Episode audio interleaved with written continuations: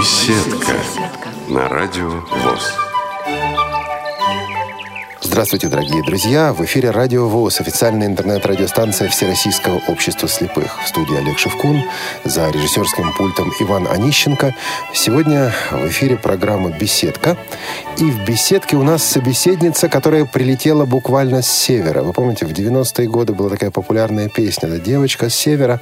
Потом она, к счастью, ушла, потому что, ну, ну такая странненькая была песня. Но все же а наша собеседница из города, название которого я никак не могу выговорить. Ирина? Добрый день, дорогие слушатели. Здравствуй, Олег. Буду к тебе на «ты», поскольку давно тебя знаю. Но я бы, наверное, не эту песню вспомнила в связи с нашим городом. Я думаю, что вся страна и весь мир знают другую песню. Какую же? Нарьинмар мы, Нарьинмар, городок невеликий, немал. У Печоры у реки, где живут оленеводы и рыбачат рыбаки. А, где живут оленеводы? Да-да-да. Да. Я думаю, мы это послушаем в эфире, может быть, в заключении нашей программы. То есть вы из города Наринмар, Да. который столица Ненецкого Автономного округа. автономного округа. Да, и спасибо за ударение правильное, которое ты сделал, Олег, на первом слоге. А ненцы чем-то отличаются от немцев? Но я думаю, что не только одной буквой они отличаются друг от друга. Я думаю, что немцы более морозоустойчивые и умеют жить в чумах. Теперь для незнающих. Чум – это что? Чум — это традиционное жилище ненцев, а ненцы — это представители коренных малочисленных народов Севера. Они составляют у нас где-то 17% от общего количества жителей в округе. Я вообще смеюсь, когда меня спрашивают, вообще сколько вас народу? Я говорю, 218 тысяч, из них 176 тысяч оленей. Вот и считайте. То есть оленей действительно так много? Это не преувеличение? Оленей действительно так много. По поголовью оленей мы, по-моему, чтобы не соврать, на третьем месте после Ямала и еще какого-то региона, не помню. Ну, вернемся к чуму. Итак, это традиционное жилище. Как оно выглядит? Опишите, пожалуйста. А, Помня о том, что далеко не все наши слушатели имели возможность рассматривать картинку. Ну, многие путают чум с другими традиционными э, национальными жилищами. Есть яранга, есть э, ледяное иглу. А чум состоит из э, шестов, которые складываются определенным образом конусообразно. И обтягиваются оленьими шкурами. Это зимний вариант. Летом чум может быть обтянут брезентом. Но хочу сказать, что вот это сложное занятие, э, разборка и сборка чума, предоставляется исключительно женщинам ну, очень доверяют женщинам. И только когда их э, нет в наличии, то мужчины будут это сложное дело притворять в жизни. А почему женщинам? В чем э, смысл? То есть там требуется сноровка, там требуется ловкость, там требуется сила или что? Ну, э, Олег, я думаю, что здесь традиционное разделение на мужскую и женскую работу. Это идет э, из глубины веков. И мужчины занимаются охотой, рыбалкой, они пасут оленей, они выполняют свою часть работы. Женщина, э, кстати, есть такая профессия, чем работница, она занимается домашним хозяйством. И вот в это понятие домашнее хозяйство включается в том числе установка чума, разборка чума, разведение огня, приготовление пищи, пошив а, одежды. Это мужская одежда, малица, женская одежда из оленя, паница. Есть шапки, савы, есть бурки, э, есть унты. Много-много должна уметь э, чем работница. Ну и между делом воспитывать детей. Между делом. Да. А детей обычно много в этих семьях? Детей традиционно было много у ненцев, э, и я не ошибусь, если скажу, что это вопрос выживания и продолжение дела, которое ведут родители. Ведь оленеводство – это суперсложная отрасль животноводства, если можно так назвать. Это традиционная деятельность э, ненцев. А, поэтому здесь, конечно, семья была заинтересована в том, чтобы детей было много, чтобы дело продолжалось, чтобы оленей не становилось меньше, а только больше. Поэтому, да, были, были семьи многочисленные. Ну а вот сейчас, э, во втором десятилетии 21 века, вот этот традиционный образ жизни оленеводов, э, чум-работниц, если взять э, население вашего региона на сегодня, можно ли сказать хотя бы примерно, сколько процентов осталось верным вот этому традиционному образу жизни, а сколько все-таки стали городскими, похожими на москвичей, питерцев, жителей других больших или не очень больших городов?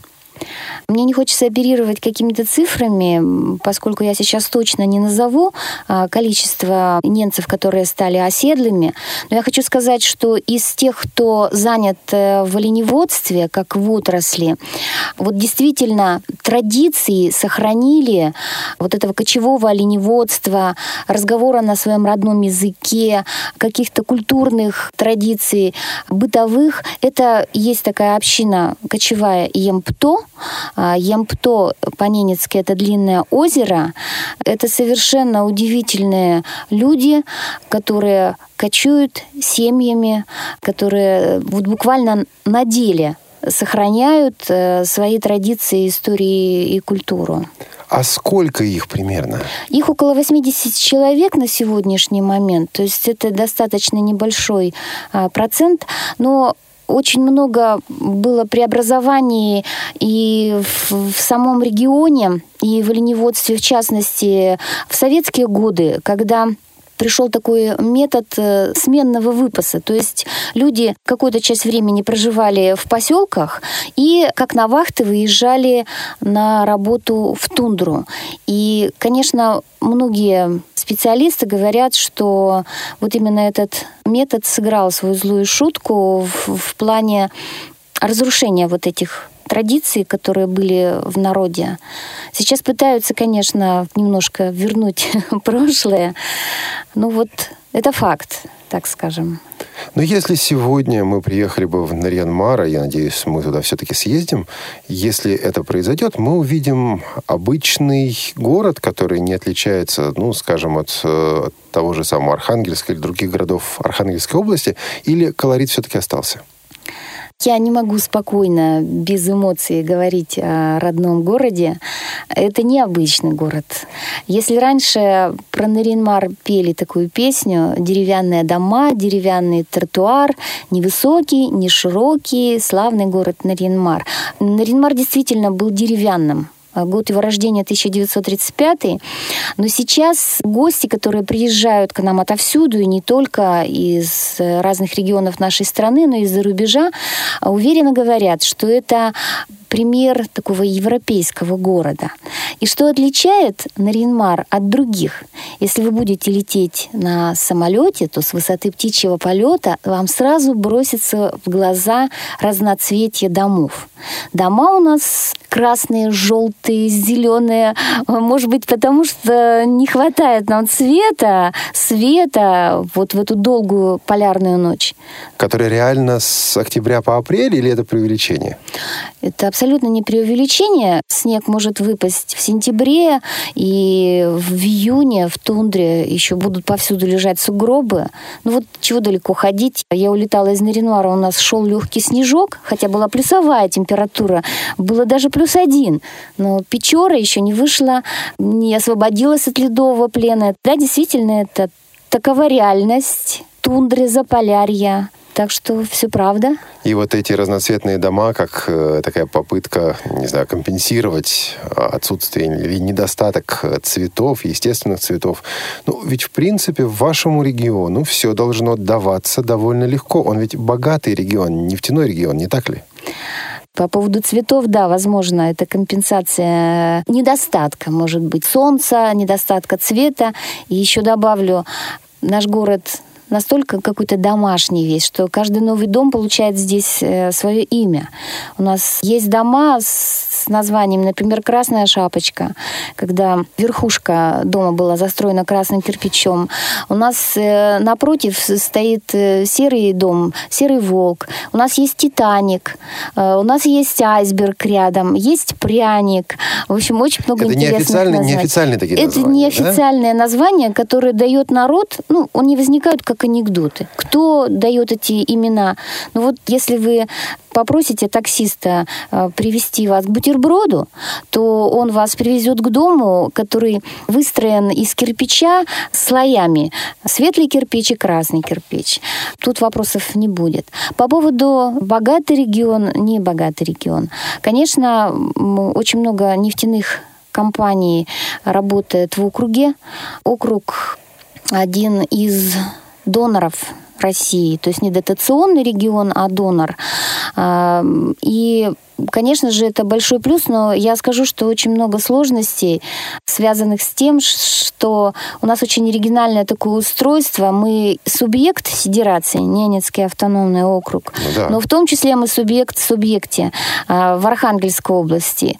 И чтобы не утруждать э, слушателей какой-то конкретикой и экономического, и политического характера, скажу, что многие полномочия а, были переданы в Архангельскую область э, вместе с со средствами на их исполнение. Сейчас эти полномочия а, возвращаются в округ уже без денег, чтобы хоть как-то мочь их исполнять.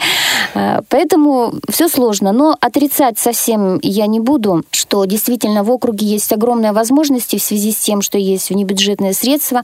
Нефтяные компании очень четко работают с администрацией округа в плане социальной поддержки э, территории, на которой они а, ведут разработки. То есть у нас много а, различных мероприятий проводится при поддержке нефтяных компаний. Самые такие яркие, например, это Буранды и гонки на снегоходной технике. Или Семенхат Мэрита, соревнования оленеводов и гонки на оленях самые быстрые. У нас поддерживаются и если э, склониться к теме и к тематике вашей радиостанции, поддерживаются и какие-то э, праздники, проекты, которые проводит у нас общество инвалидов. А теперь, дорогие слушатели, внимание. Наша гостья одновременно и чумработница, и блогер – ну, в частности, если открыть ее блог, который называется «Чуматека», то вы убедитесь, что она таки чумработница. И она же и помощник губернатора Ненецкого автономного округа. Ну, во-первых, Ирин, как тебе удается носить сразу все эти шляпы? А во-вторых, как до такой жизни дошла? Ну, ты знаешь, Олег, у меня не только эти шляпы, которые ты перечислил. Ну, давайте еще. Давай еще перечислим. А, я могу сказать уже, вот третий год я являюсь участником народного ненецкого ансамбля Хаяр. В переводе с ненецкого это солнце. То есть я там пою в вокальной группе. То есть я занимаюсь э, ненецким языком. А mp вот, э, есть не с собой, а так, чтобы прислать? А, у меня есть записи в Чуматеке. У меня там есть страничка «Учим ненецкий с чем работницы», и, и там есть некоторые песни в исполнении Хаяра. Угу. Поэтому можно будет, если что, включить. Вот. Ну, дальше не буду продолжать. Это очень важно для меня, поэтому я уточнила про еще одну шляпу ненецкого происхождения, чтобы ты знал, что я не чужда музыки, и сейчас вот именно пою в таком вот национально-региональном колорите. А, здорово. Ну так все же. Родилась, росла девочка. Родилась в Чуме? Родилась не в Чуме, родилась на севере, но, так скажем, на южном севере. А, юг Архангельской области, Вельский район, лесной поселок Пасева в семье учителей, младшие. Э, а Сколько было всего детей? Трое детей, угу. да, вот старшая сестра, средний брат. Э, к сожалению, родители э, ушли из жизни очень рано, очень рано, поэтому так скажем, пришлось где-то самой, где-то с помощью старшей сестры строить свою жизнь. И где-то она, может быть, у меня делала какие-то крутые такие неожиданные повороты. Но я думаю, что их нужно было сделать именно мне. Вот, ну, что сказать, после окончания школы я поступила в Минский институт культуры. Вот первый поворот. И это таки, был, это таки был еще Советский Союз. То есть ты да. берешь и уезжаешь с севера аж в Минск. Можешь объяснить сейчас, зачем так далеко? Ну, объяснение было очень простое. Э, в Минске жила моя любимая тетя, сестра моей мамы, э, которая могла меня поддержать первое время. Мамы на тот момент уже не было, поэтому папа побоялся отпускать меня в какой-то страшный город, например, Санкт-Петербург, где нет страшный. любимой тети. Я сам родом из Санкт-Петербурга. Ну, из такого маленького поселка. А в Москву? И в Москву нет. Ну, здесь, видите, как вопрос еще встал ведь э, в плане профессиональном, кем стать. Э, все прочили мне карьеру учителя, поскольку я из учительской семьи, но категорически не хотела. Я насмотрелась с детства эти тетрадки, значит, тетрадки ежевечерняя проверка, родительские собрания, родители, ответственность за чужих детей. Не хотелось. Совершенно не знала, куда податься. Вот по совету сестры пошла именно в вуз культурный на библиотечный факультет, поскольку э, сама такой гуманитарий, люблю литературу. Э, вот так оказалась в Минске, э, закончила этот вуз, э, и потом еще три года проработала в Беларуси, тоже в, в городе Пинске, небольшом Брестской области. А в библиотеке? Да, я работала в библиотеке с теплом, вспоминаю моих коллег – по работе. Ну, а потом так случилось, что оказалась в Наринмаре, где у меня жила на тот момент старшая любимая сестра Надежда. И вот, э, я считаю, совершенно новый, яркий, замечательный этап моей жизни начался 5 декабря 1990 года, когда я высадилась десантом в город на Печоре. Для чего? А, ну, я не буду вдаваться в подробности, почему я оказалась вместе с маленькой дочкой пятилетней здесь. Э, это такие мои семейные э, вопросы.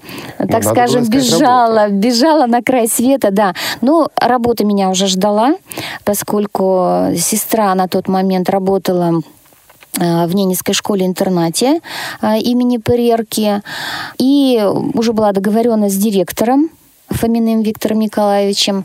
Э, так что 5 декабря я прилетела, а 8 декабря я вышла на работу, пока в качестве воспитателя в Ненецкую школу-интернат. Что это была за школа? Школа была и есть, и дай бог будет. Это самая крупная национальная школа в Ненецком округе где обучаются а, дети из отдаленных тундровых поселков, где нет средних школ, или дети, у которых родители кочуют, оленеводы.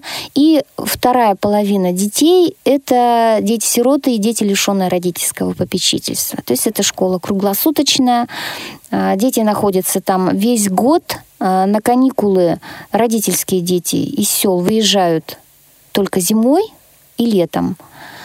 А вот э, наши дети, как мы их называли, сироты, лишенные родительского попечительства, выезжали из Наринмара в основном летом в лагеря отдыха. И вот этой школе я отдала больше 20 лет. И ведь это были 90-е годы. Это было тяжелое время. Ну, по крайней мере, в Москве, в Питере, в других городах, которые находятся в нашей досягаемости, в которых доводилось бывать, мы видели, насколько тяжело было тогда, и в частности школам, интернатам тоже. А ваша школа была исключением? Наша школа была счастливым исключением. Я считаю, что благодаря в первую очередь директору. Виктору Николаевичу Фомину.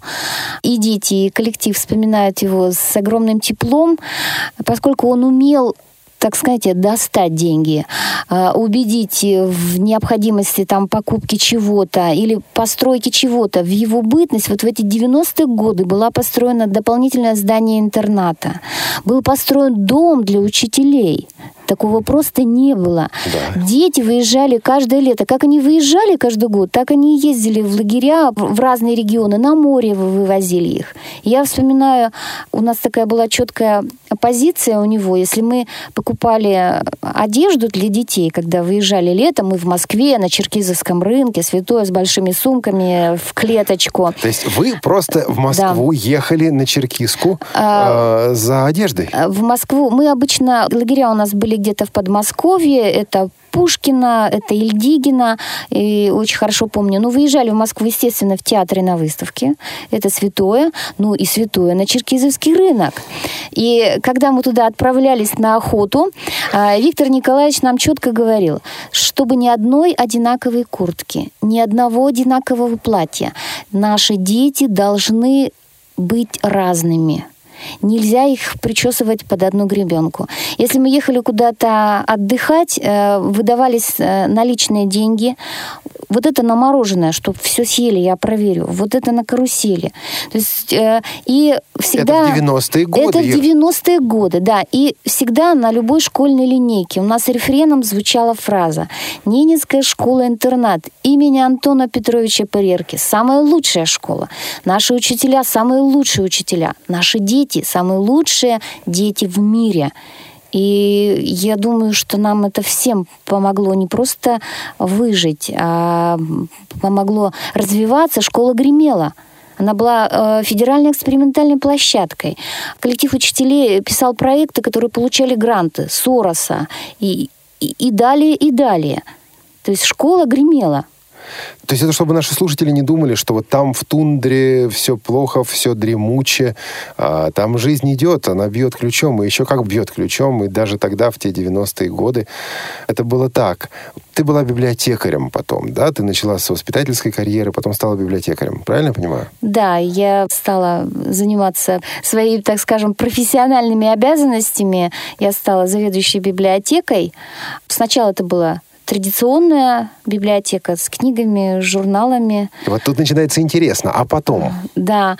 А потом, ну, я думаю, что такой вехой было год рубеж такой, миллениум, когда, наверное, вся Вселенная, все человечество для себя делало какие-то выводы, определяло какие-то новые перспективы. Я поняла, что, наверное, нужно что-то поменять в жизни. И это были мои первые курсы компьютерные, когда я пришла в школу номер 4, нашу городскую, и села за компьютер. Тогда еще были DOS, это страшное слово из трех букв.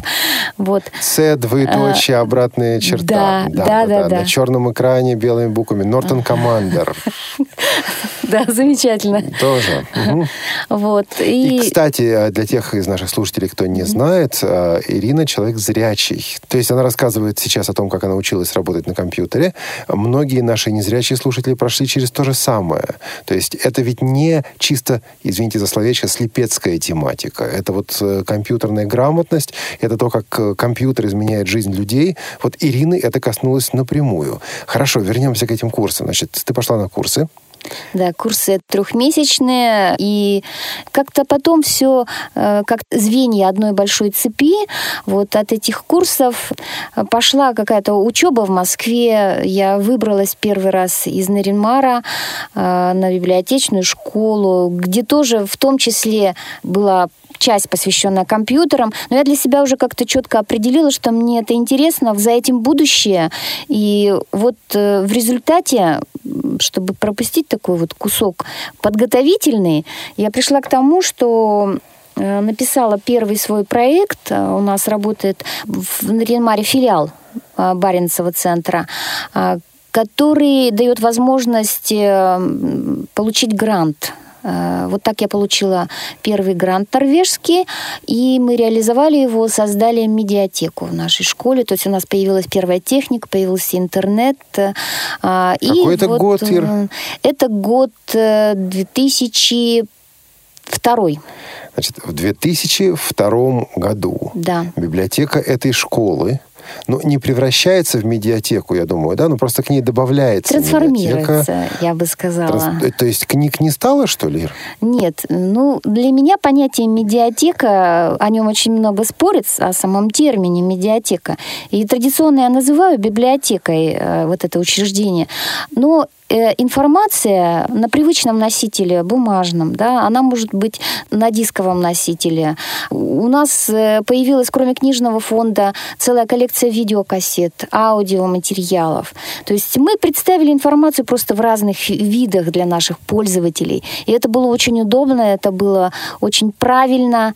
Э, я думаю, что вам не нужно об этом говорить, насколько важен весь ряд который представлен э, человеку и образный, и визуальный, и аудио, э, и в том числе возможность прочитать, почувствовать так именно поэтому я так и хотел с тобой побеседовать, записать этот разговор, потому что вот то, что ты сделала тогда, и то, что ты продолжаешь делать сейчас, непосредственно выходит на наших слушателей, на слушателей радиовоз.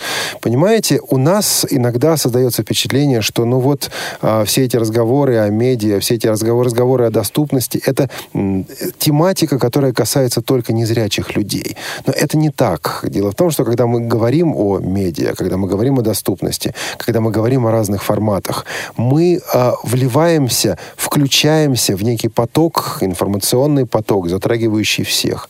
Это тренд, это тенденция. Вот мы, как незрячие слабовидящие люди, находимся в тренде. А Ирина рассказывает о том, как этот же тренд реализовывался в той школе, где на протяжении вот 20 лет она работала. А учащиеся сами ребята к этой новой форме относились с пониманием, с недопониманием, недоумением, с радостью, с печалью? Что было? Восторг. И, уч- и учителя тоже. Восторг детей, поскольку я уже говорила, контингент школы-интерната очень своеобразный. Дети из деревни, где не всегда родители имеют возможность приобрести свой компьютер. Не было пока интернета на тот момент. Это дети-сироты, то есть это наши дети, у которых есть то, что есть в школе, то, что мы им предоставим. Поэтому я хочу сказать, что не зарастала народная тропа. У нас всегда, у нас прям график был. Вот ты сидишь столько-то за компьютером, ты столько-то велся журнал э, посещений. То есть просто очередь стояла. А у нас были установлены различные развивающие игры на компьютер. У нас были приобретены замечательные э, мультимедийные энциклопедии Кирилла и Мефодия. Вот это все использовали и на уроках, и во внеурочное время, и при проведении каких-то мероприятий. У нас ведь появился и проектор, и экран. То есть чего только у нас не было. И библиотека стала не просто кабинетом номер один школы, она уже так я бы сказала, а, расширила свои рамки до информационного центра, досугового центра, учебно-исследовательского, так бы я сказала. И к нам уже приходили люди, э, жители города. Это уже вот чуть дальше, когда мы организовали компьютерный центр здесь, в библиотеке. Ир, а, ну вот смотри, сейчас библиотеки переживают не самые простые времена, и мне доводилось, я думаю, тебе тем более доводилось беседовать с сотрудниками библиотек, которые работают где-нибудь на периферии, и они говорят, ну да, в Москве, в Санкт-Петербурге, в Новосибирске, в других больших городах библиотеки действительно трансформируются, современные они, а наша библиотека, она отживает, к ней народная тропа как-то зарастает, за книжками не приходит, ходят, люди не читают, все плохо и становится еще хуже. Вот что ты ответила бы людям, может быть, даже не ответила бы, а, возможно, ты отвечаешь на такие вопросы. Что ты отвечаешь людям, которые сокрушаются по поводу упадка традиционной библиотеки? Э, ты знаешь, Олег, я даже приведу в пример не мою школьную библиотеку, которая давала фору многим крупным библиотекам. Это не хвастовство, это констатация фактов. И вот этот девиз «Моя провинция – центр вселенной» я пронесла вот через всю мою библиотечную жизнь. Я хочу рассказать о маленькой библиотеке деревни Чижа, в которой проживает, э, дай бог не соврать, чуть больше 40 человек, которые ходят находится на самом берегу э, Студенного моря, далеко от Нарьинмара, туда нужно лететь вертолетом. Но я там побывала недавно в открытом новом Доме культуры и естественно, пошла в библиотеку, познакомиться с библиотекарями, познакомиться с книгами, которые там есть, э, узнать проблемы, поинтересоваться, читают ли люди. И что вы думаете? Люди читают. Причем есть э, у них часть фонда, которая предназначена для оленеводов, которые уходят на кочевку. То есть они специально, некоторые даже списывают, готовят толстые журналы «Подвиг». И когда оленеводы приходят, они просто вручают им вот эту библиотечку, и люди уходят в тундру работать и читают. То есть э, стенания по поводу того, что книга отживает они очень давно вообще слышны. Но, извините, когда-то говорили, что театр умрет, потому что появилось телевидение. Я думаю, что здесь просто и библиотеки, и библиотекарю каждому в отдельности. Нужно как-то перестроить свое сознание, нужно понять, что нельзя прятать голову в песок, нужно идти на, навстречу своим читателям и в том числе выходить в интернет. И вот этот выход навстречу читателям становится первым шагом к обеспечению доступности, той самой доступности, о которой мы так часто говорим. И э, ты закончила свои 20 лет работы в школе для того, чтобы перейти в администрацию региона? Да. Ну так э, звучит, я закончила свою деятельность в школе, и закончила ее, так скажем, на взлете, оставив э, своей родной уже школе Центр повышения компьютерной грамотности. Вы работали с Microsoft тогда? Да, мы говоря, работали... Мы-то и встретились впервые да. вот на этих майкрософтовских курсах. Ну, правда, я тогда не осознавал, что мы встретились. Да, именно так. И это были замечательные годы работы в команде. И наш маленький волонтерский центр э, среди множества центров э, по России тоже был очень заметен. Э, не количеством посещений обученных э, учеников, а, наверное, качеством работы, какими-то оригинальными находками и, я думаю, что душевностью, с которой мы работали в этом центре. И тебя пригласили в администрацию? Как это получилось? Я также считаю, что все это э, случайности не бывает, это неопознанная закономерность, то есть э, все было предопределено, наверное, как один э, из шагов повышения своей компьютерной грамотности. Я без конца самосовершенствуюсь. Я человек очень неуспокоенный. Это я, заметно. Да, я прошла в 2009 году дистанционные курсы по созданию блогов. Я учусь работать в блоге. Проводил домен Руцентр, по-моему, uh-huh. сейчас уже не, не вспомню. А, Ястребцева Елена Николаевна, замечательный педагог, виртуальный, и не только она. А, в течение двух месяцев а, практически круглосуточно проходило вот это обучение. Если учесть, что на тот момент у нас был немедленный интернет. У нас был очень медленный интернет это для меня было просто невообразимым испытанием. А оно было тебе зачем, Ир? А оно было мне надо, потому что иногда где-то срабатывает на интуитивном уровне, ведь женщины мы все с интуицией внутренней, которую надо просто развивать. Я чувствовала, что я иду правильно, что это мой путь, мне это надо. Поэтому, несмотря ни на что, не благодаря, вопреки, эти курсы закончила. В результате был создан блог на платформе Блогер, это гугловский сервис, который я назвала «Чуматека». То есть чумотека.ру, вот этот э, блог, где э, чумоработница, где совершенно чумовые материалы, э, появился в результате вот того, что ты окончила эти курсы, прошла это обучение. То есть это было какое-то учебное изначально, да? Да, это было учебное занятие, и это было направленность библиотечная. То есть эти курсы проводились для школьных библиотекарей. И Сначала этот блог у меня был блогом библиотеки, поскольку Чум... Школьные библиотеки. Школьные библиотеки, да. Внимание! Я хочу, чтобы наши слушатели это услышали. Блог школьной библиотеки. Это 21 век, друзья мои. И вот э, в народе, как я уже говорила, у нас многие здания называют своими именами. И у нас Ненецкую школу-интернат э, любя называют чумом.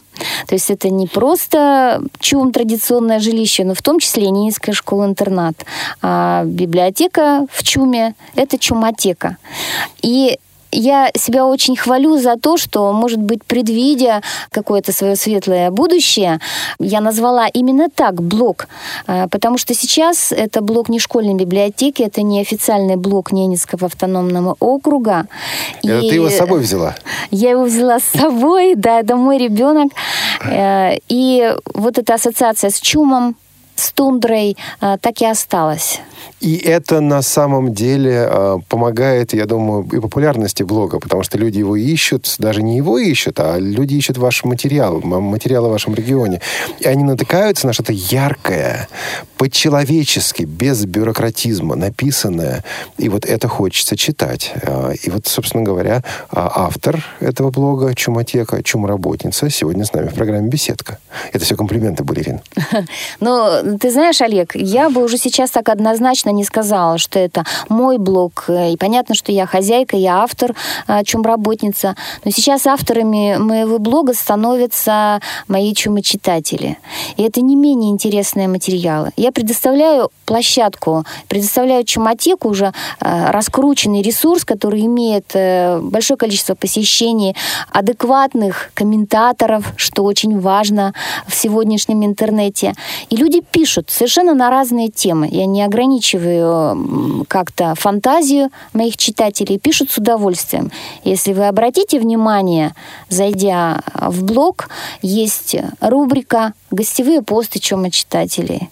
А, есть э, книжная полка от читателей, рекомендации, что почитать. Есть кино от читателей, фильмы, которые рекомендуют читатели. А, то есть э, я хочу, чтобы каждый пришедший в чумотеку и оставшийся там чувствовал себя как дома – даже когда я куда-то уезжаю и не имею возможности выходить в интернет, я смело оставляю чумотеку, а, зная, что постоянные читатели всегда там наведут порядок, а, никто там не будет хулиганить, а если кто-то похулиганит, то получит там отпор. И я думаю, что это здорово. Чумотека уже стала таким вот общим домом для многих людей. А интернет у тебя также медленный-медленный, как 4 нет, года назад? Нет, нет. И это отдельная песня.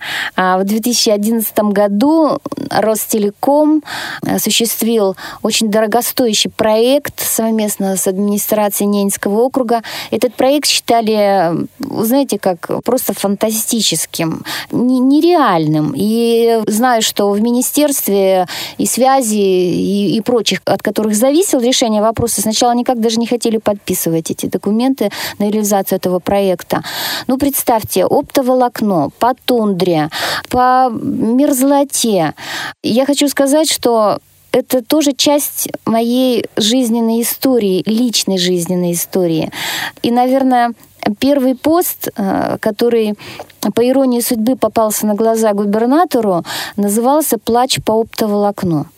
Смысл его был в том, что в ожидании быстрого интернета я прочитала на сайте администрации информацию, что это будет через полтора года. Давай остановимся. Ты да. тогда еще не работала в администрации? Я тогда еще не работала в администрации. Ты работала в школе? Я работала в школе. И губернатор читает твой пост «Плач по оптоволокну». И в этом э, посте... Да. Да, и в этом посте, значит, призывы к губернатору, ну как же так, какие полтора года? Ну о каком же электронном округе может идти речь с таким интернетом? Какие планы можно строить на будущее, если так долго?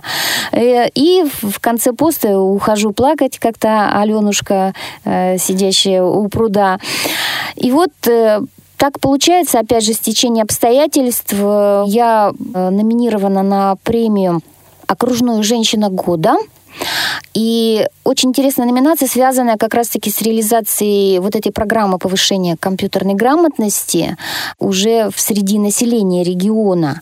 Вот я получила эту премию, губернатор был в зале, я рассказала о своем проекте. Буквально через еще какое-то время я получаю еще одну окружную премию, уже первая премия журналистов «Золотое перо НАО». И именно вот в номинации «Интернет». У нас на тот момент просто не было блогов в округе вообще, и с интернет-ресурсами тоже была беда. И мне нужно было подготовить э, презентацию, которая бы рассказала, что такое чумотека. И я понимаю, что соперничать бы мне приходилось э, с профессиональными роликами телекомпаний, которые у нас есть, э, с радиостанциями. И я решила идти по традиционному пути. Я написала свой э, текст, какой-то такой был белый стих, в котором я как раз-таки поведала о том, что такое чумотека, что такое школа. Вот, к сожалению, сейчас уже не вспомню, тогда было очень весело. В общем, что что-то там у меня такое было веселое про наш округ, про Нарьинма, что не Рио-де-Жанейро и не Мытищи. Э, народу вместе э, с оленями э, аж там 42 тысячи. Вот. И самые последние слайды были про то, что пока, значит, мы это ждем, это оптоволокно, что мы очень много денег на это тратим, здоровье и средств, все это в стихах, конечно, было написано, э, но мы видим свое светлое будущее, и вот Чуматека как может этому помогает. Премия была вручена как раз-таки за реализацию интернет-проекта «Чудеса э, финно-угорского мира», Чуматека послужила таким катализатором, который развернул голосование в интернете, и наши чудеса в числе прочих вышли в число победителей. Вот такая леденящая душу историю, как э, значит, Чуматека прославила в интернете свою родную территорию. И вот наверное, еще один такой пунктик был, где вот меня заметили. Затем меня пригласили на мероприятие, посвященное началу строительства оптоволокна. Это уже была история округа, когда буквально пошли трактора вперед в тундру, все это было торжественно. В эту мерзлоту. Да, в эту мерзлоту. А потом э, меня пригласили, когда уже проводили оптоволокно под Печорой, это было что-то непередаваемое. На глубине 27 метров а, методом наклонного бурения была пробурена скважина, в которую тянули оптоволокно. Ир, ты знаешь, а да. вот Иван Онищенко, который сидит в соседнем mm-hmm. помещении, я думаю, может это оценить. А Он тут участвовал в прокладке кабелей в студию, и это была целая история, но без вечной мерзлоты и, естественно, гораздо короче. А вот если помнить и о мерзлоте, и о том, сколько нужно было преодолеть, в каких условиях, ну, в общем, наверное, впечатляет. Да, есть замечательный фильм Ростелекома, посвященный вот как раз-таки прокладке оптоволокна э, «Путь в информационное будущее», по-моему, он называется. Он у меня тоже висит на Чуматеке в рубрике «Субботний кинозал». Его посмотрело очень много людей. И там действительно видно, как это все было, насколько это было сложно. Но я к тому, что интернет быстрый пришел в округ, и это уже реальность, и теперь мы тоже имеем возможность э, нормально работать в сети, мы можем смотреть фильмы онлайн, а, вместе с оптоволокном пришла и более качественная мобильная связь, и цифровое телевидение. Мы приблизились к стандартам больших городов, хотя стоимость э, этих услуг еще у нас дороже, чем на большой земле. Но для меня важен факт я могу летать в интернете, поскольку это сейчас часть моей жизни большая. Давай я отвечу на вопрос, как я оказалась в администрации. А, ну ты рассказала, что тебя заметили. Да, заметили и пригласили. Я так понимаю, что Чуматека как раз-таки стала вот тем катализатором, который помог мне раскрутиться в этом направлении. Мне было очень сложно принять это решение. Я вот честно скажу, что я отказывалась трижды. А, никто не поверит, но так и было. Но мне, конечно, жаль было оставлять э, вот это свое детище, уже целый центр, но тем не менее э, я перешла, не жалею. У меня сейчас есть э, очень много возможностей по сравнению с тем, что я работала в библиотеке, ездить по округу, встречаться с людьми, путешествовать по России и везде не нести знамя вот нашего Ненецкого автономного округа. Ну и теперь по поводу общение со слабовидящими людьми, незрячими. А, я хочу сказать, что впервые я встретилась с таким человеком, ярким представителем вот вашего социума. А, я даже хочу назвать его имя, это Коля Вертейко. Как раз-таки в Минском институте культуры он учился на другом факультете, культ просвет работы. Что интересно, первый мой муж это друг Коли Вертейко, за которого я вышла замуж очень быстро на втором курсе. И я вспоминаю, когда в нашей комнате собиралась группа, а, значит, моего мужа первого, значит, садился Коля Вертейко и открывал свои, а, значит, конспекты, а, сделанные шрифтом Брайля. Он сидел как дятел и стучал на лекциях. Он сидел среди, среди прочих. Он, он на приборе писал. Я не знаю, как это называется, Олег. Я знаю, вот, как это называется. Да. Вы понимаете, и что удивительно, то есть сидели вот эти великовозрастные детины, которые точно так же посещали лекции, иногда не посещали, и перед экзаменом он им устраивал вот такой коллоквиум, он им пересказывал все, что говорил преподаватель, объясняя, комментируя. И потом они, значит, дружно шли и сдавали такие экзамен. Э, у него была феноменальная память. У него был э, великолепный, абсолютно музыкальный слух. Он играл на фортепиано. У него был замечательный баритон, э, который совершенно не вязался с его такой хлипкой внешностью. Я знаю, что Коля какое-то время работал на предприятии общества слепых в Пинске, Брестской области. Его уже нет в живых, к сожалению. Я всегда с теплом вспоминаю этого человека, талантливого, необычайно талантливого. А э, в Наринмаре мне не так часто, конечно, удается э, встречаться с э, людьми из общества инвалидов и из общества слепых, но я знаю, у нас есть э, такое общество, оно называется местное. Э, это представительство Архангельского регионального общества, э, Всероссийского общества слепых. У нас там немного человек, э, по-моему, 132, насколько я знаю. Знаю лично его председателя.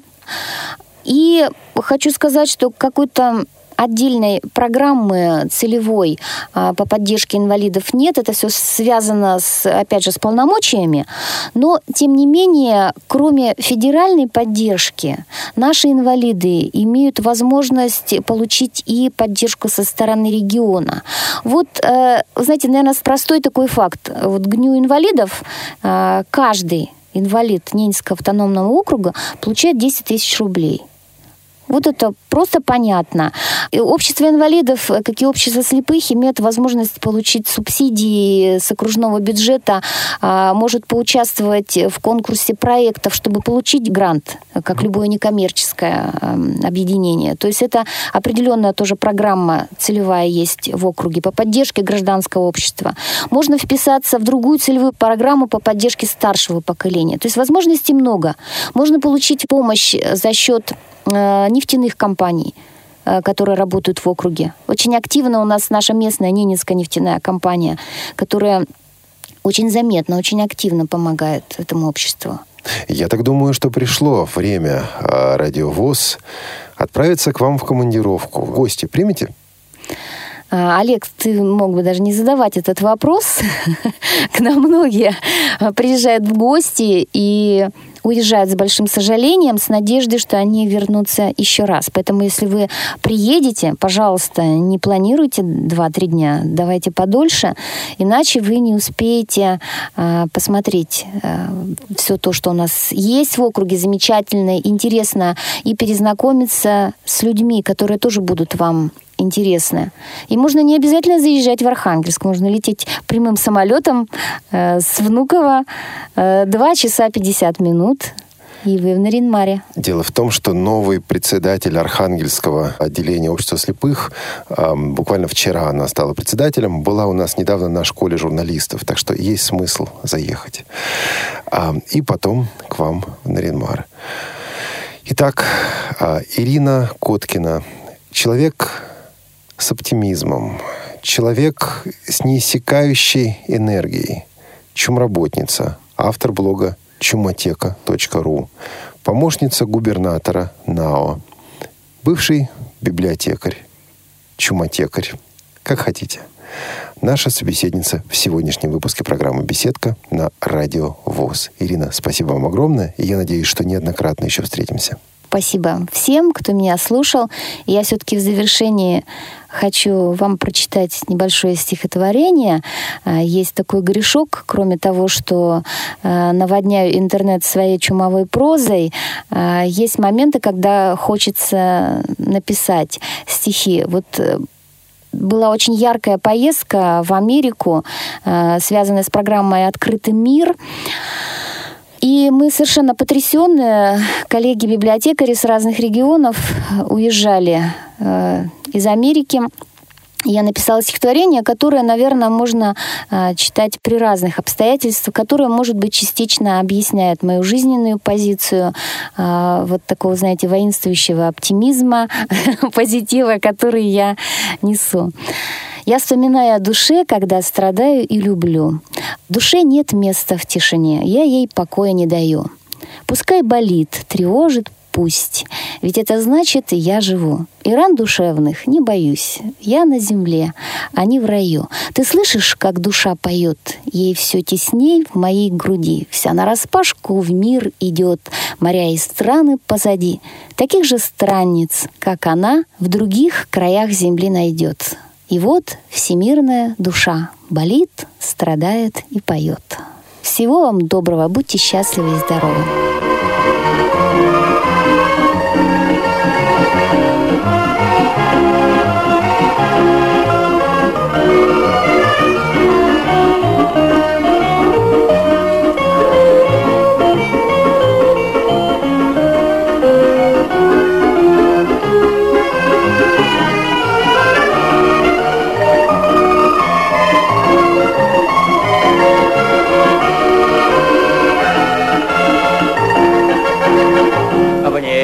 Зори олеют, полыхают вдали, Будто солнце оленем на рогах принесли. Нарянмар, мы Нарянмар, Городок невелик и не мал. У Печоры, у реки Здесь живут олени воды и рыбачат рыбаки. Печоры, у реки, где живут олени воды и рыбачат рыбаки. Эти песни пастушьи то громкие, то тихие. Ты послушай, послушай, как поют пастухи. Нарянмар, мой Нарянмар. Городок невелик и не мал. У Печоры, у реки, где живут олени воды и рыбачат рыбаки. У Печоры, у реки, где живут олени воды и рыбачат рыбаки.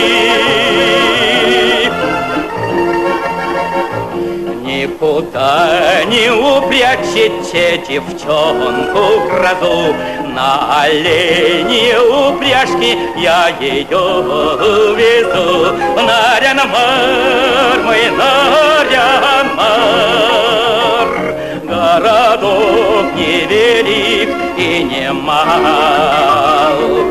Печоры, у реки здесь живут олени воды и рыбачат рыбаки. У Печоры, у реки здесь живут олени воды и рыбачат рыбаки.